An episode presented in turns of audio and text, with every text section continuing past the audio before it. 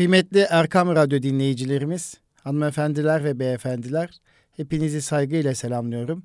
Bütün iyilikler ve güzellikler sizlerin ve bizlerin olsun inşallah. Yine İstanbul'dan tüm, tüm Türkiye'ye sevgilerimizi ve saygılarımızı sunuyoruz. Allah'ın rahmeti, selamete, bereketi hepimizin üzerine olsun. Bizi araçların başında dinleyen kıymetli sürücülerimize hayırlı yolculuklar diliyoruz. Rabbim iyilikler ve güzellikler üzerinde selametlik versin, yol açıklığı versin diyerek Eğitim Dünyası programına başlıyoruz efendim. Bendeniz Nuri Özkan, İstanbul Gönüllü Eğitimci Derneğimizin katkılarıyla hazırladığımız Eğitim Dünyası programında bugün Hazreti Mevlana'yı ve Hazreti Mevlana ve eğitim ilişkisi çerçevesinde sohbetimizi gerçekleştiriyor olacağız. Kıymetli dostlar biliyorsunuz Eğitim Dünyası programında yapmış olduğumuz programları hep eğitimle ilişkilendiriyoruz. Radyomuzun başında bizleri dinleyen kıymetli eğitimciler, öğretmenlerimiz, yöneticilerimiz, müdürlerimizin önemli gün ve haftalarda okullarda etkinlikler yaptıklarını biliyoruz. Dolayısıyla toplumumuz, toplumumuzun ve toprağımızın değerlerini de sınıfa taşımak gerektiğini hepimiz biliyoruz. Bunun farkındayız. Önemli gün, günler, önemli haftalar çocuklarımıza eğitim adını aktarmak için bir fırsattır. Dolayısıyla bu hafta Hazreti Mevlana'yı anma, Şebi Arus haftası Mevlana Hazretleri vefat yıl dönümü münasebetiyle Türkiye'nin her tarafında değişik yerlerde, mekanlarda törenler kutlanıyor. Toprağımızın ve coğrafyamızın çok önemli bir değeri olan Hazreti Mevlana'yı biz de Eğitim Dünyası programında anmak istedik. Ve bu çerçevede okullarımızda nasıl etkinlikler yapılabilir bir farkındalık oluşturmak istedik. Hepimiz biliyoruz ki Hazreti Mevlana'nın eserleri Amerikan Birleşik Devletleri başta olmak üzere dünyanın birçok yerinde en çok satan kitaplar arasındadır ve bu kitaplardan faydalanarak, Mesnevi'den faydalanarak Rumi Meditasyon adı ile de çok kabul görmüştür. Tabii biz e, Mevlana Hazretleri başta olmak üzere Yunus Emre gibi e, birçok değerimizi çocuklarımıza çok iyi aktarmamız gerekir. Bu değerlerden yola çıkarak da kendilerini sevmeyi, ailesini sevmeyi, vatanını sevmeyi, milletini sevmeyi, doğasını sevmeyi, çevreyi sevmeyi ve yaratılanı hoş gör, yaratandan ötür diyerek bütün insanlığı, bütün canlıyı severek Cenab-ı Hakk'ın sevgisine ulaşmayı diliyoruz. Dolayısıyla e, biz bu değerlerimizi çok iyi tanıtmamız gerekir. Edip Cansever'in ifadesiyle bir şiirde söylediği gibi insan yaşadığı yere benzer. O yerin suyuna, o yerin toprağına benzer suyunda yüzen balığa, toprağını iten çiçeğe benzer. Dolayısıyla biz de bizim toprağımızın, coğrafyamızın, suyumuzun çok önemli bir değer olan Hazreti Mevlana'yı kısaca anarak hatırlamak istiyoruz. Rabbim şefaate nail eylesin. Kıymetli dostlar, Hazreti Mevlana 30 Eylül 1207 yılında bugün Afganistan sınırları içerisinde yer alan Horasan ülkesinin Bel şehrinde doğduğunu biliyoruz. Mevlana'nın babası Bel şehrinin ileri gelenlerinden olup sağlığında bilginlerin sultanı ünvanını almış olan Hüseyin Hatibi oğlu Bahattin Veled'dir. Yani babası sağlığında bilginlerin sultanı ünvanını aldığını buradan tekrar hatırlatmak istiyorum. Annesi ise Bel emiri Rükneddin kızı Mümine Hatun'dur. Sultanül Ulema Bahattin Veled bazı siyasi olaylar ve yaklaşmakta olan Moğol istilası nedeniyle Bel şehrinden ayrılmak zorunda kalmıştır. Sultanül Ulema 1212 veya 1213 yıllarında aile fertleri ve yakın dostlarıyla birlikte Bel şehrinden ayrılmıştır. Mevlana, dervişler Sultanül Ulema'nın ilk durağı Nişabur olmuştur. Nişabur şehrinde tanınmış mutasavvıf Feridüddin Attar ile de karşılaştılar. Mevlana Burada küçük yaşına rağmen Feridüddin Attar'ın ilgisini çekmiş ve onun takdirlerini kazanmıştır. Sultanül Ulema Nişabur'dan Bağdat'a ve daha sonra Küfe yolu ile Kabe'ye hareket ettiler. Hac farizasını yerine getirdikten sonra dönüşte Şam'a uğradı.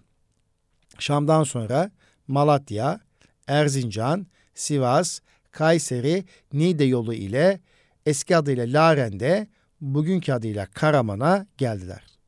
Karaman'da Subaşı Emir Musa'nın yaptırdıkları medrese yerleştiler. Ki ben Deniz Karamanlı olduğum için biliyorum hem bu Karaman'da Subaşı Emir Musa'nın yaptırdığı medreseyi biliyorum. Hem de Aktekke Camisi ki Mevlana Hazretlerinin annesi yani Bel Emiri Rükneddin kızı Mümine Hatun'un e, türbesini biliyorum. Ak'taki camisi içerisinde metfundur. Dolayısıyla böyle de bir irtibatımız var.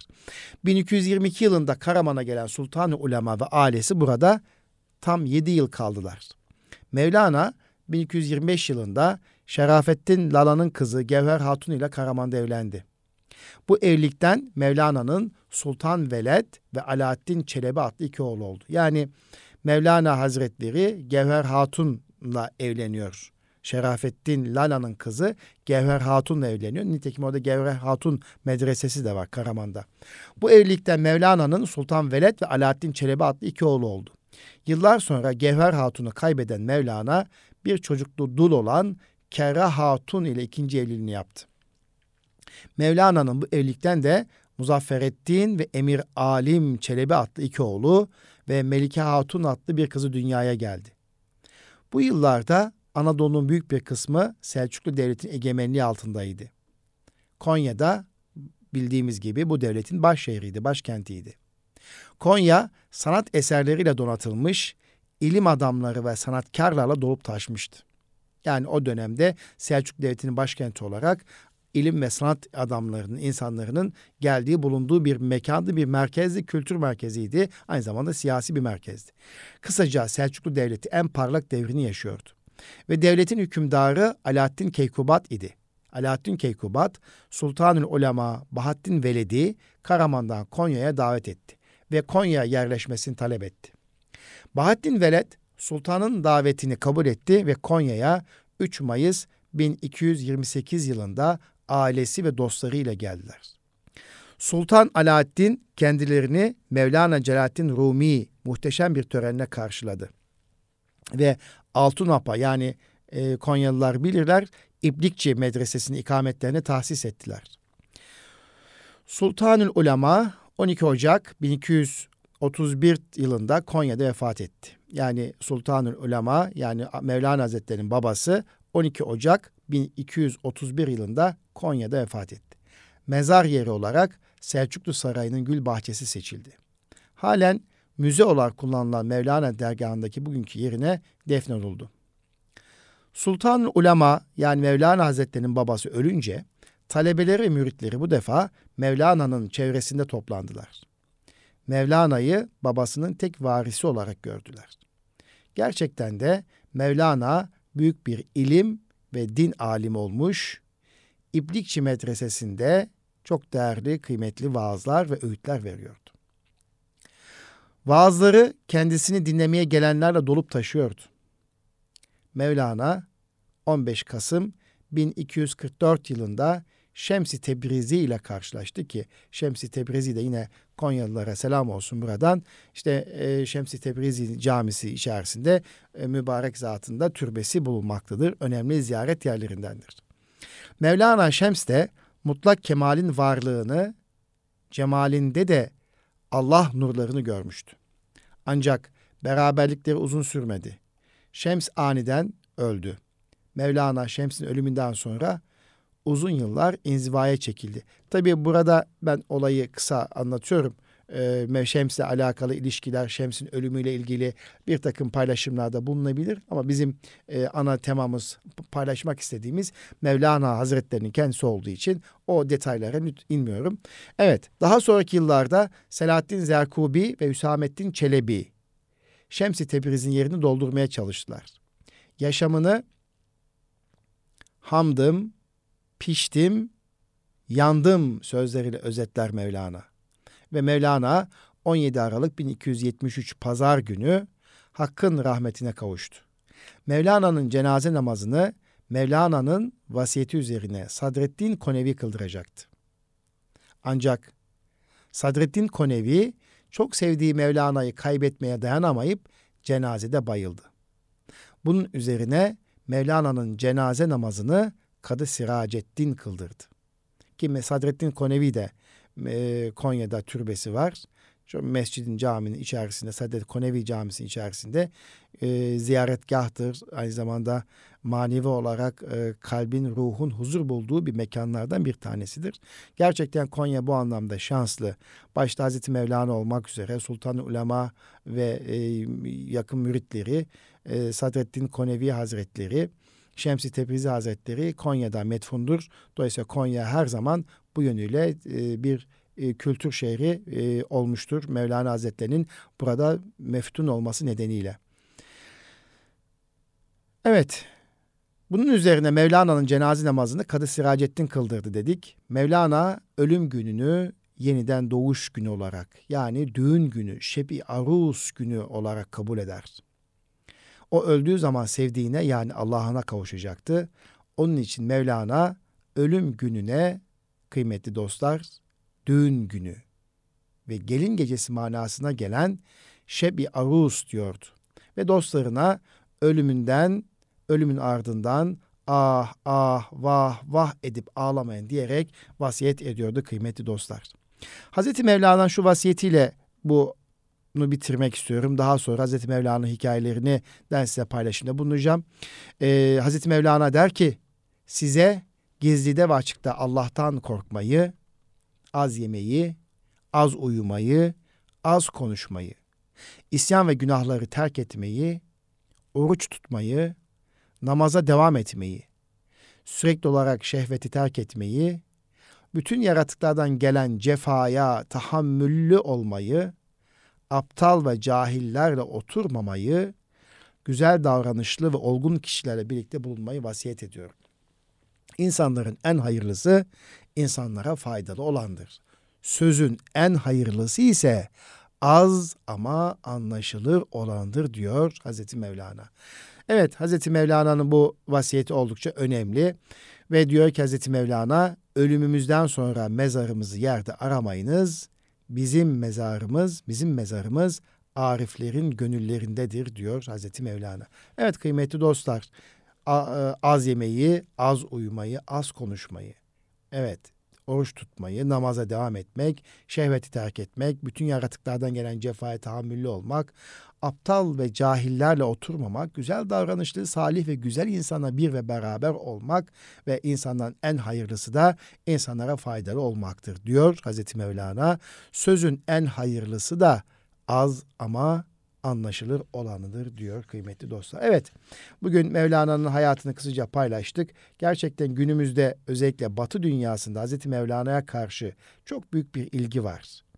Biz bu ilginin boşa olmadığını düşünüyoruz. Ancak Hazreti Mevlana Sufiydi ama İslam Müslümandı, mümindi. Sadece Hazreti Mevlana'yı e, baktığımız zaman anlatımlara, veya Wikipedia gibi e, bir takım anlatımlara baktığımız zaman bir mümin olduğu, bir Müslüman olmaktan öteye bir sufi olduğu vurgusu yapılarak onu İslam'dan uzak farklı bir kimlik ve kişilik olarak aktarmak istenmektedir. Bu tuzağa da düşmemek lazım. Evet tasavvuf e, sahibiydi, sufiydi. Lakin Müslümandı, mümindi. Dolayısıyla bir İslam mensubuydu. Bunu bu şekilde anlatmıyorlar batıda. Bunu farklı şekilde anlatıp daha çok mistik bir hava içerisinde sunmaya çalışıyorlar. Kıymetli dostlar, dedik ya Batı dünyasında Hazreti Mevlana'ya karşı büyük bir ilgi var. Ee, modernizmde ve bilimde dahi Mevlana'nın öğretilerinin izleri gör, görüyoruz. Bu izler modernizmi ve bilimi tamamlıyor. Bir bakıma insanlık da Mevlana yeniden keşfediyor ve keşfetmek için çaba sarf ediyor. Mevlana kendi döneminde çığır açmış bir bilge insan. Yaşadığı dönemin insanları ve kültürü üzerindeki etkileri hala canlı. Bu kalıcı etkiler insanın düşünce ve duygu donanımı değiştirecek güçte olduğunu hepimiz biliyoruz. Mevlana'nın öğretilerindeki örnekler günümüzde yaşananlara göre yeniden yorumlanabilir, yeniden değerlendirilebilir, yeniden eğitime aktarılabilir, yeniden sohbetlere aktarılabilir. Çünkü o kendi çağının sorularına, zamanın ruhuna göre cevaplar vermiş. Geldiğimiz noktada da yeni sorulara Mevlana'nın öğretiler üzerinden yeni cevaplar vermek gerekiyor. Mevlana'yı bu çağın gözüyle okuyup özünü koruyarak günümüz insanına sunmalıyız. Özellikle öğrencilerimize, çocuklarımıza, gençlerimize anlatmalıyız. Mevlana'yı ve Mevlana'nın eserlerini tanıtmalıyız. Mevlana'yı bir roman kahramanı gibi değil de daha çok günlük hayatta bize yol gösterici olarak tanımalıyız ve tanıtmalıyız kıymetli dostlar. Bunun için eğitimcilere, anne babalara, e, yöneticilere büyük bir iş düşüyor bu hafta içerisinde. Mevlana'yı bir roman kahraman olarak değil de bir günlük hayatta yol gösteri tanıtmalıyız diyoruz. Evet efendim kaldığımız yerden devam ediyoruz. Hazreti Mevlana Hazretlerini anıyoruz ve onu eğitimle bağdaştırma noktasına paylaşımımızı gerçekleştiriyorduk. Mesnevi'den şöyle bir beyit okuyarak sohbetimizi, paylaşımımızı devam ettirmek istiyorum kıymetli dostlar. Gel birbirimizin kıymetini bilelim. Sonra ansızın birbirimizden ayrı kalmayalım. Madem ki inançlı kişi inançlı kişinin aynasıdır. Niçin aynamızdan yüz çeviriyoruz? Asıl cömert kişiler dostlara canlarını feda ettiler. Çekiştirmeyi bırak, biz de insanız. Öldüğümde beni hoşça anacaksın, niçin ölüyü severiz de diriye düşmanız. Madem ki ölümden sonra barış yapacaksın, niçin ömür boyu senin üzüntünle sıkıntı içindeyiz? Şimdi öldüğümü kabul et, barış yap, anlaş. Çünkü biz barışta ölüler gibiyiz. Divani Kebir'den bir paylaşım. Yine dostuyla hoş geçinen dostsuz kalmaz. Müşteriyle iyi anlaşan iflas etmez. Ay geceden ürkmediği için böyle parlak kaldı. Gül de dikenle uyuştuğu için bu kokuyu elde etti. Evet. Mevlana Hazretleri bilgi çağında gerçekten hala günümüzde bilgeliğine devam ediyor. İnternetin yoğun bir şekilde kullanıldığı günümüzde sürekli bir şekilde değişim yaşandığı günümüzde Mevlana e, ile ilgili olarak sohbetlerimizi çeşitlendirmeliyiz. Sohbetin e, günümüzde Mevlana ile ilgili sohbetleri ön plana çıkarmalıyız. Mevlana daha iyi anlamak adına. İnternetin getirdiği imkanlarla Mevlana'nın öğretileri arasında nasıl bir ilişki kur, kurulabilir derseniz DNA ile Mevlana nasıl bir ilişkisi varsa işte bilindiği gibi DNA sarmal bir yapıdır ve bu yapıda varoluşun şifreleri gizlidir. Bu şifrelere uygun davranıldığı zaman kişinin biyolojik doğasına uygun davranılmış oluyor. O kişinin fıtratına uygun davranıldığı için yapılan iş sonuç veriyor. Fıtrat eğitimi der bizim bir müdürümüz hep öyle söyler. Mevlana da aslında adeta insanlığın DNA'sını çıkarmış gibi insanlığın şifrelerini tanımlamış ve duygu DNA'sının şifrelerini belirlemiş kıymetli dostlar. İnsanlık tarihine bütünlükte olarak bütüncü olarak baktığımızda ilk çağda insanların toplayıcılık ve avcılıkla hayatlarını ithame ettirdiğini hepimiz biliyoruz. Gidip diğer kabileleri yağmalıyorlar. Güçlü olan güçsüz olanı bir şekilde kullanıyor. Tarım dönemiyle birlikte yerleşik kültür gelişmeye başlıyor. 18. yüzyıla geldiğimizde de endüstri devrimi, sanayi devrimi gerçekleşiyor. Saydığımız her dönemin düşünce kalıpları gerçekten farklı. Toplayıcılık, avcılık döneminde insanlar saldır, avla, topla hayatını sürdür mantığıyla yaşıyorlardı. Toprak döneminde ise toprak ana düşüncesi yaygınlık kazandı. Endüstri döneminde ise insanoğlu sanayileşmenin etkisiyle hep daha fazlasını talep etmeye başladı. Bütün bunların hepsinin temelinde insanın başlıca ihtiyaçları olan yaşama ve öğrenme merakını görüyoruz. Öğrenme merakı sayesinde insan, insan kendini geliştiriyor. Hayatta kalma merakından sonra gelen toplumsal bir varlık olarak yaşama merakı, uzun yaşama merakı, uzun ömür sürme merakı toplumsal hayatı ve tarım toplumunu ortaya çıkarmıştır. Oysa bir önceki evrede yani avcılık döneminde İnsanoğlu daha çok bireyseldi. Tarım toplumu döneminde ise insanın düşünce ve donanımı farklılaştı. Endüstri toplumunda ise düşünce ve donanımı kar zarar analizine dönüş verdi. Yani insan artık havuç ve sopa paradigmasıyla hareket etmektedir. Havuç ödüldür, sopa biliyorsunuz cezadır. İyi iş yapanı havuç, verirsiniz yani ödüllendirirsiniz. Kötü iş yapanı cezalandırırsınız yani sopa vurursunuz. Böylelikle üretmeyen, faydası olmayan topluma değer katmayan değersizleşir. Aslına bakılırsa bir bakıma insan değersizleştiriliyor farkına varmadan. İşte endüstri çağında iyi bir at zayıf bir insandan daha kıymetliydi. Çünkü onun üretime katkısı vardır. Bu anlayışın hakim olduğu yapılarda insanlar farkında olmadan aynı düşünce yapısını çocuğuna bile uygulayabiliyor. Ya benim için değer üretmiyorsan, bana faydan yoksa sen kıymetsizsin, sen değersizsin. Ve o çocuk kendini evde mutlu hissedemez, istersemez arayışa girer. İşte materyalist felsefe her şeyi, her şeyi kar zarar paradigmasıyla havuç sopa yöntemiyle ele alır tarım toplumundaki sosyalliğin üzerine teknolojinin getirdiği hız ve metot sebebiyle insanlık güçlü olanın zayıf olanı ezdiği bir yapıya dönüşü veriyor ve hala öyledir. Düşünüş tarzı olarak da soyut bilgiyi ikinci plana atan, maddesel bilgiyi öne çık çıkan diyalektik materyalizm hakim olmaya başladı. Ve böylece maddeye boğulmuş bir insan ortaya çıkıverdi. Endüstri devrimi aslında bir bakıma insanlığın altyapısını, tarım toplumu devrinde kazandığı sosyalliği bozuverdi. Altyapısı değişen bina ister istemez çatırdar. Artık insanlar daha zengin ama maalesef mutlu değil. İşte 20. yüzyılda bilgi çağı geldi, ardından sanayi toplumunda iyi kötü, doğru yanlış paradigması bilgi gücünü üstün olup olmamasına göre değişti. Tasarım üretimden daha değerli hale geldi. Sen bir fabrika inşa ediyorsun ama o fabrikanın bir parçasını sıfırdan üreten, tasarlayan kişi fabrikanın üretiminden daha fazlasını alıyor. Hiç üretim yapmadan marka değerini satan girişimciler bile var. Girişimciler artık bilgilerini satıyorlar. Bunun için danışmanlıklar kuruyorlar, şirketler kuruyorlar. Böylece makineye hakim olundu. Fakat yukarıda söz ettiğimiz ve biraz önce anlattığımız, paylaştığımız e, bozulan altyapı o paradigmayı değiştirmedi. İnsanlık toplayıcılık döneminden tarım dönemine geçerken daha toplumsaldı, daha sosyaldi, daha insancıldı. İnsanlık bilgi çağında da mutlu değil.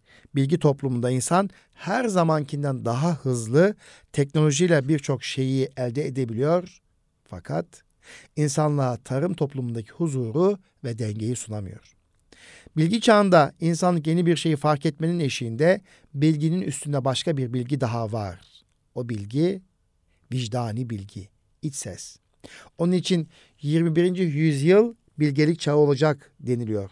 Eğer insanlık bilgeliği yakalayamazsa bütün kazanımları boşa gidecek.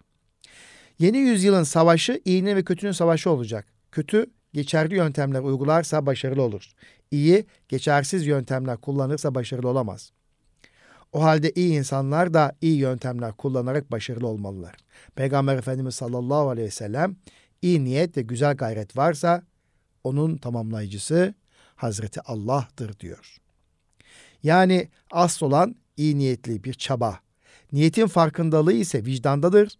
Çünkü vicdanın temel unsurlardan birisi ve en önemlisi de iyi niyettir. O yüzden vicdani zeka diyebileceğimiz bir zeka türünün geliştirilmesi gerekiyor.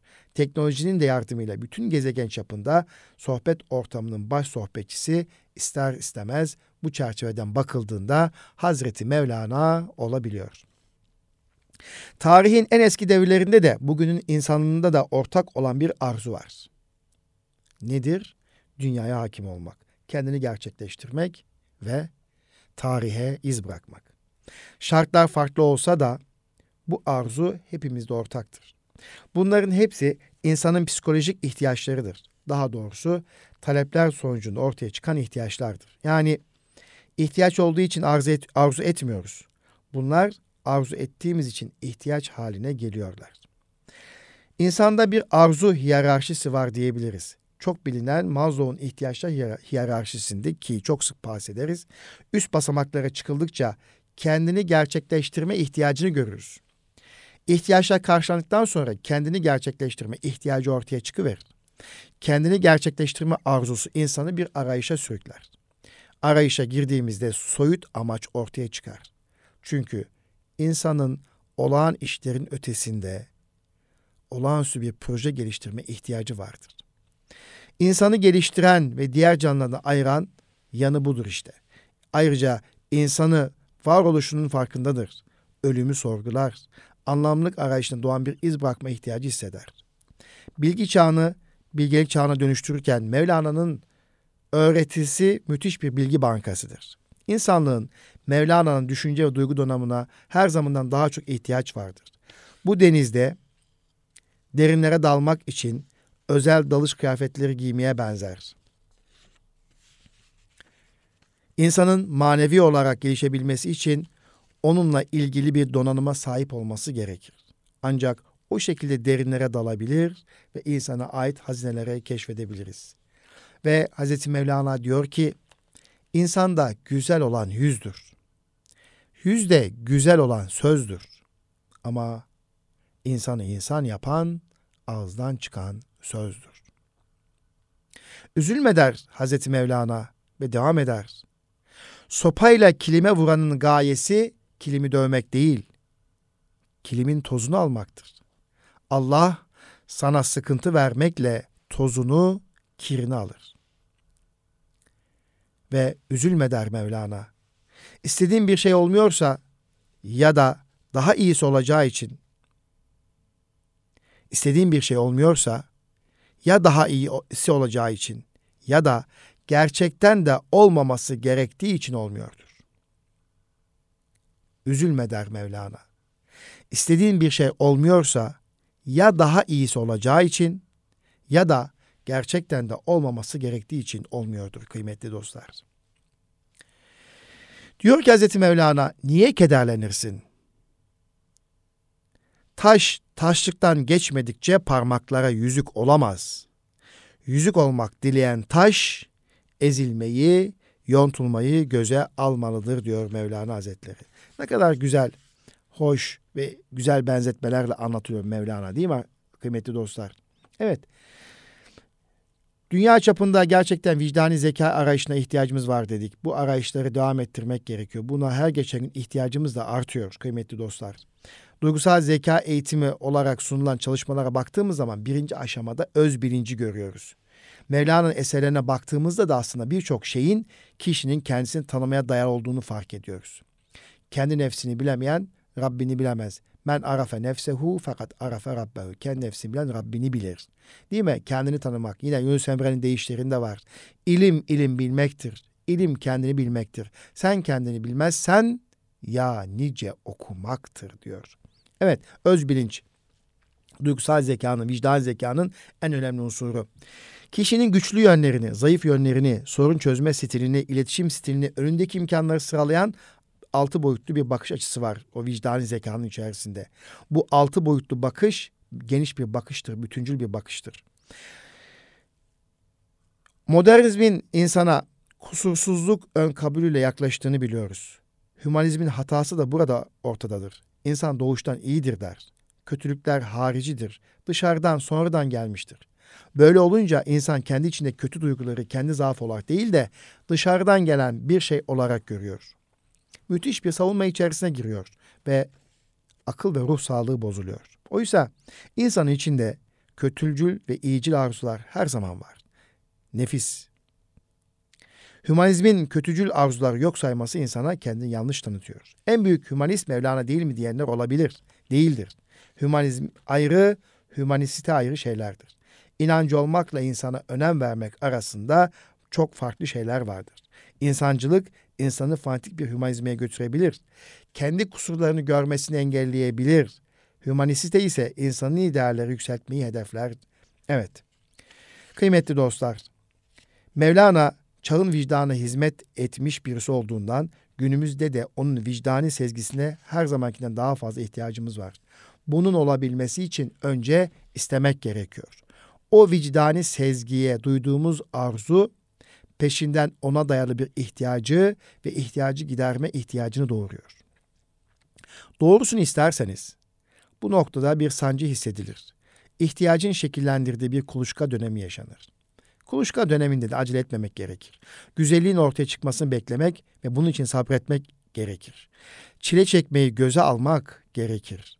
Kuluçka döneminde üretken düşünceyle önce fikirleri ekiyor ve hayal ediyoruz. Böylece ihtiyaç oluşuyor ve onu gerçekleştirmeye çalışıyoruz. Artık içimize bir ses uğuldamaya başlıyor.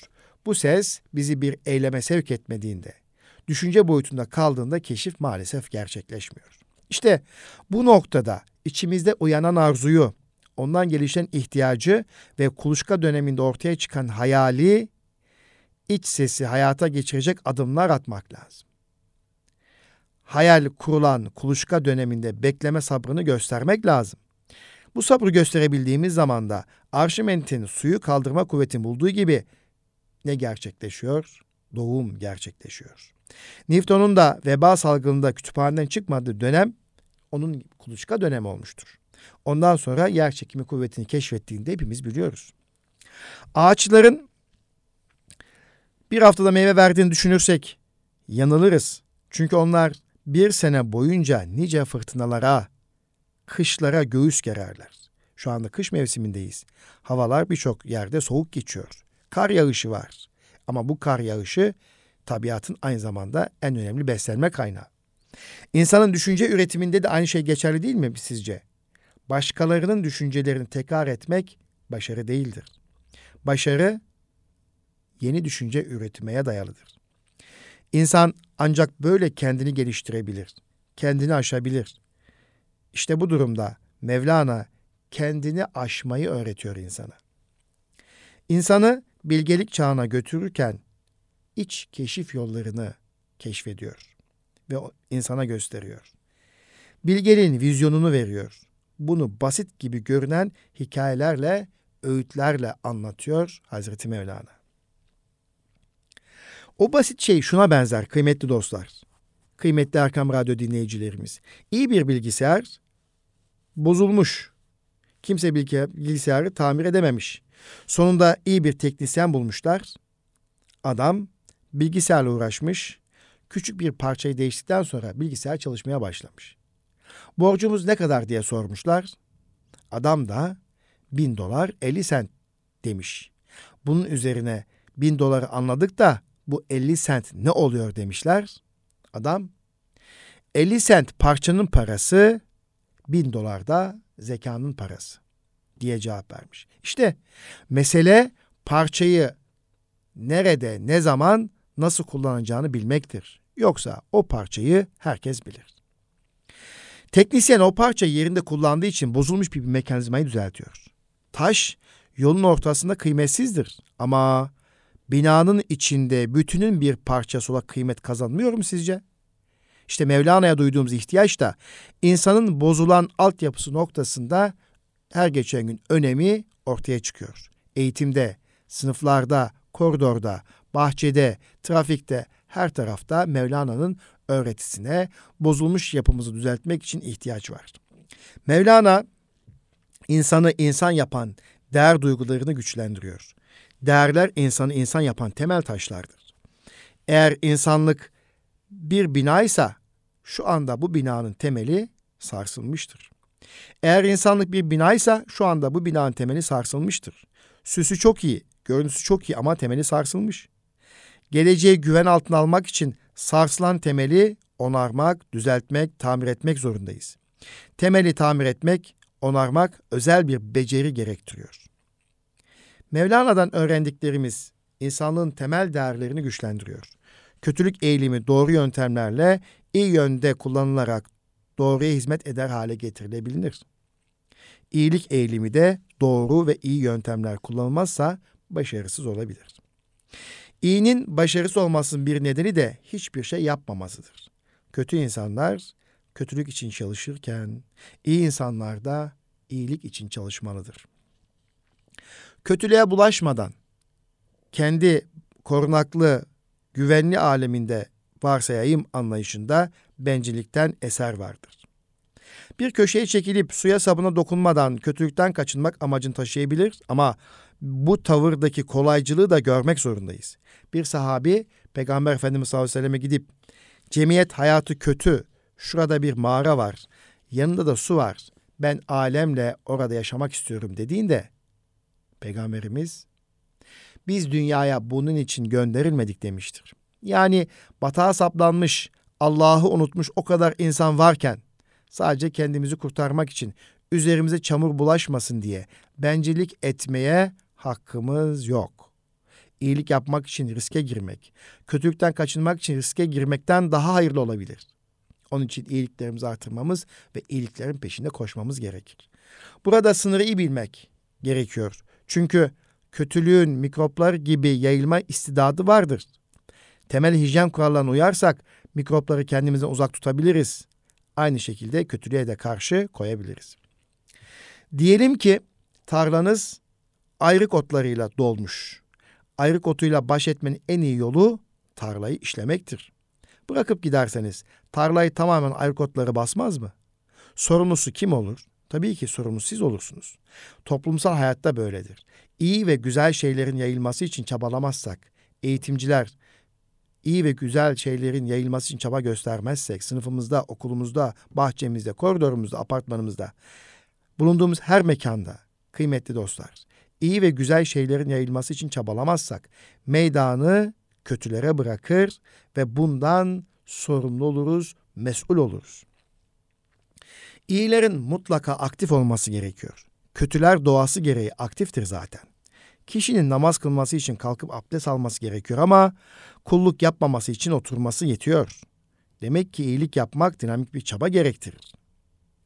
Kötülükse kendiliğinden sağa sola her tarafa yayılabilir. Mevlana iyi ve güzel şeylerin yayılması için kendi zamanda büyük bir mücadele vermiş bilge bir zattır.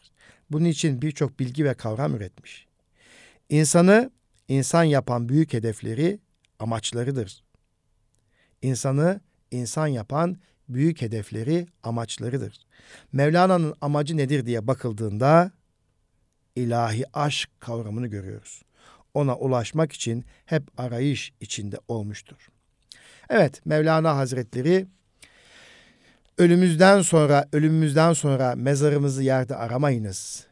Bizim mezarımız ariflerin gönüllerindedir.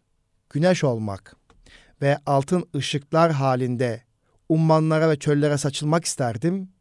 Gece esen ve susuzların ahına karışan yüz rüzgarı olmak isterdim. Aklın varsa bir başka akılla dost ol da işlerini danışarak yap. Aklın varsa bir başka akılla dost ol da işlerini danışarak yap. Şu toprağa sevgiden başka bir tohum ekmeyin. Şu tertemiz tarlaya başka bir tohum ekmeyiz biz. Şu toprağa sevgiden başka bir tohum ekmeyiz. Şu tertemiz tarlaya başka bir tohum ekmeyiz biz. Hayatı sen aldıktan sonra ölmek şeker gibi tatlı şeydir. Seninle olduktan sonra ölüm tatlı candan daha tatlıdır. Biz güzeliz, sen de güzelleş. Beze kendini. Bizim huyumuzla huylan, bize alış başkalarına değil. Bir katre olma, kendini deniz haline getir. Madem ki denizi özlüyorsun, katreliği yok et gitsin. Beri gel beri, daha da beri, niceye şu yol vuruculuk. Madem ki sen bensin, ben de senim, niceye şu senlik benlik. Ya olduğun gibi görün ya da göründüğün gibi ol diyor Hazreti Mevlana. Ve diyor ki gel, gel, ne olursan ol, yine gel. İster kafir, ister mecusi, ister puta tapan ol, yine gel. Bizim dergahımız ümitsizlik dergahı değildir. Yüz kere tevbeni bozmuş olsun da olsan da yine gel diyor Hazreti Mevlana. Evet, yine Mesnevi'den bir hikayeyle sohbetimizin sonuna doğru geliyoruz kıymetli Erkam Radyo dinleyicilerimiz. Biliyorsunuz okullarımızda ve şehrimizde, kültür merkezlerinde önemli gün ve haftalar babından olarak Hz. Mevlana'yı anma etkinlikleri düzenlenmektedir. Özellikle biz Eğitim Dünyası programında bu konuyu seçmemizin nedeni okullarımızda Hz. Mevlana'yı anacak etkinlikler yapmak, e, Hz. Mevlana hikayeler okumak, Mesnevi'den ezberler okumak ve paylaşımda bulunmayı önemsediğimiz için bu konuyu gündeme getirdik. İstanbul Gönüllü Eğitimci Derneğimizin katkılarıyla Eğitim Dünyası programını hazırladığımızı hatırlatarak yine bir Mevlana hikayeyle sohbetimizi tamamlamak istiyorum kıymetli dostlar. Zemheri soğukları inmişti gökten. Kar yağıyor. Şiddetli bir poyraz karı savuruyor. Dondurucu bir tipi yeryüzünü kasıp kavuruyordu. Bir Allah dostu tipi de yürürken bir köleye rastladı. Kölenin üzerinde yırtık bir mintan yani elbise vardı sadece. Dişleri birbirine vuruyor, soğuktan tir tir titriyordu. Niçin efendine sana kalın bir giysi almasını söylemiyorsun? Köle, neden söyleyeyim ki? dedi. Benim halimi görmüyor mu? Beni benden daha iyi bilen birinden ne isteyeyim? Derviş bu sözü duyunca bir çığlık atarak kendinden geçti. Can evinden bir ateş yükseldi. Bir süre sonra ayılınca kendi kendine işte dedi. Bir kılavuz göründü. Ey gerçeğe ulaşmak isteyenler yolu köleden öğrenin diyor. Evet. Köle gidip sahibine yalvarmaktansa O beni görüyor, demek bir hikmeti var ki beni böyle titretmeye sevk etti diyor. Kölenin bunu efendisine olan hürmetine yaptığını anlıyoruz. Titrediği halde talepte bulunmadığına göre efendinin kölenin bu derece faziletli olduğunu görüp onu affetmesi lazım normalde. Çünkü kölenin bu düşüncede olması onun filozof olduğunu gösteriyor. Kötü zanla düşünmüş olsaydı, kör değil herhalde, görmüyor mu halimi, versin demek ki bana değer vermiyor diyebilirdi. Olumsuz şeyler söyleyebilirdi. Ama kölenin böyle düşünmediğini, tam tersine sahibine çok değer verip onu önemsediğini, böyle titremesinin bir hikmeti olduğunu düşündüğünü görüyoruz. Biz de Allah'a yaklaşmak istiyoruz ama yaklaşamıyoruz. Acı çekiyoruz. Gerçeği göremiyoruz. O halde hikayeden hırsa düşmek yerine sabredik, sabredip beklememiz lazım gibi bir anlam çıkıyor belki. Bu aslında kulluğun en üst noktasıdır. Kulluğun alameti, kulluğun alameti istemektir, istemektir. Ama bu ortalama bir kulluktur. Ama yüksek kulluk seviyesindeki insanlar Allah'ın kendisini gördüğünü düşünen insanlar ki ibadetin en üst noktası da Allah'ın kendisini gördüğünü idrak ederek yapılan ibadettir. Allah içimden geçenleri biliyor. O halde benim bu konuda şikayet etmemem lazım. Ona halimi arz etmeye çalışırken şikayet eder tarzda olmamam lazım düşüncesiyle davranıyor. Bir üst düzey bir teslimiyettir ki bu teslimiyet Hazreti İbrahim Aleyhisselam'ın kıssasında var olan teslimiyettir. Nasıl Hazreti İbrahim Aleyhisselam ateşe atılırken Cebrail gelir, sorar bir isteğin var mı diye. Hazreti İbrahim senden bir şey istemem. Allah biliyor ve Allah bana yeter diyor. İşte hikayede de dervişte de köleden bunun yolunu yüksek kulluğu öğrenmiş oluyor. Bir çocuğun hareketini annesi peki deyip onaylarsa çocuk rahatlar değil mi? Çünkü çocuk sevdiğinden takdir ve onay bekler. İnsan da kulluk ettiğinde içinde bir huzur duyar. Çok şükür ibadetimi kabul etti. Hissini aldığında rahatlar değil mi? Bu da annenin çocuğu onaylaması gibidir işte. Onun için ibadet edip de bir iç huzur hissediyorsa insan bu kulluğun ibadetinin kabulünün işaretidir. Bu yön ibadetin duygu boyutudur. İç huzuru ve duygusal tatmin hissini tattıran deneyimlerden birisidir. Kişinin yaşadığı her olayda bu bana ne öğretti demesi lazım. Yaşadığımız her olaylarda bu bana ne öğretti dememiz lazım. Olaylardan ancak bu şekilde ders çıkarabilir ve insanlar söz diliyle konuşur. Bazı insanlar da duygu diliyle konuşur. Çocuklar da davranış diliyle konuşurlar. İnsanlar genelde söz diliyle konuşur. Bazı insanlar var ki duygu diliyle konuşur. Çocuklar da davranış diliyle konuşurlar.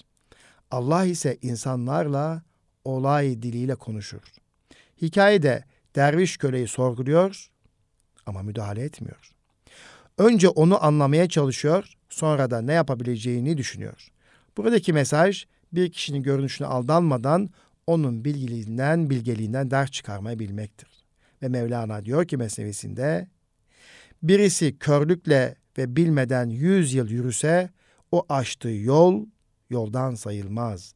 Birisi körlükle ve bilmeden yüz yıl yürürse, o açtığı yol yoldan sayılmaz diyor. Evet kıymetli Erkam Radyo dinleyicilerimiz, hanımefendiler, beyefendiler, araçların başına bizi dinleyen kıymetli dostlar, biz bugün Hazreti Mevlana'yı evinize, gönlünüze konuk etmeye çalıştık dilimiz döndüğü kadarıyla.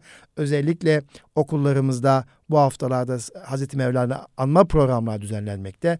Şehirlerimizin kültür merkezlerinde anma programları düzenlenmekte. Biz de Mevlana'yı anarak bu toprağın kıymetli şahsiyetini anarak bir İslam şahsiyeti, tasavvuf erbabını anmak suretiyle hem şefaatini diledik efendim hem de onun hayata bakışını anlatmaya çalıştık hem de onun hikayelerinin e, sınıflara taşınması gerektiğini ifade ediyoruz. Efendim bir sonraki Eğitim Dünyası programında buluşmak dileğiyle kalın sağlıcakla Rabbime emanet olunuz.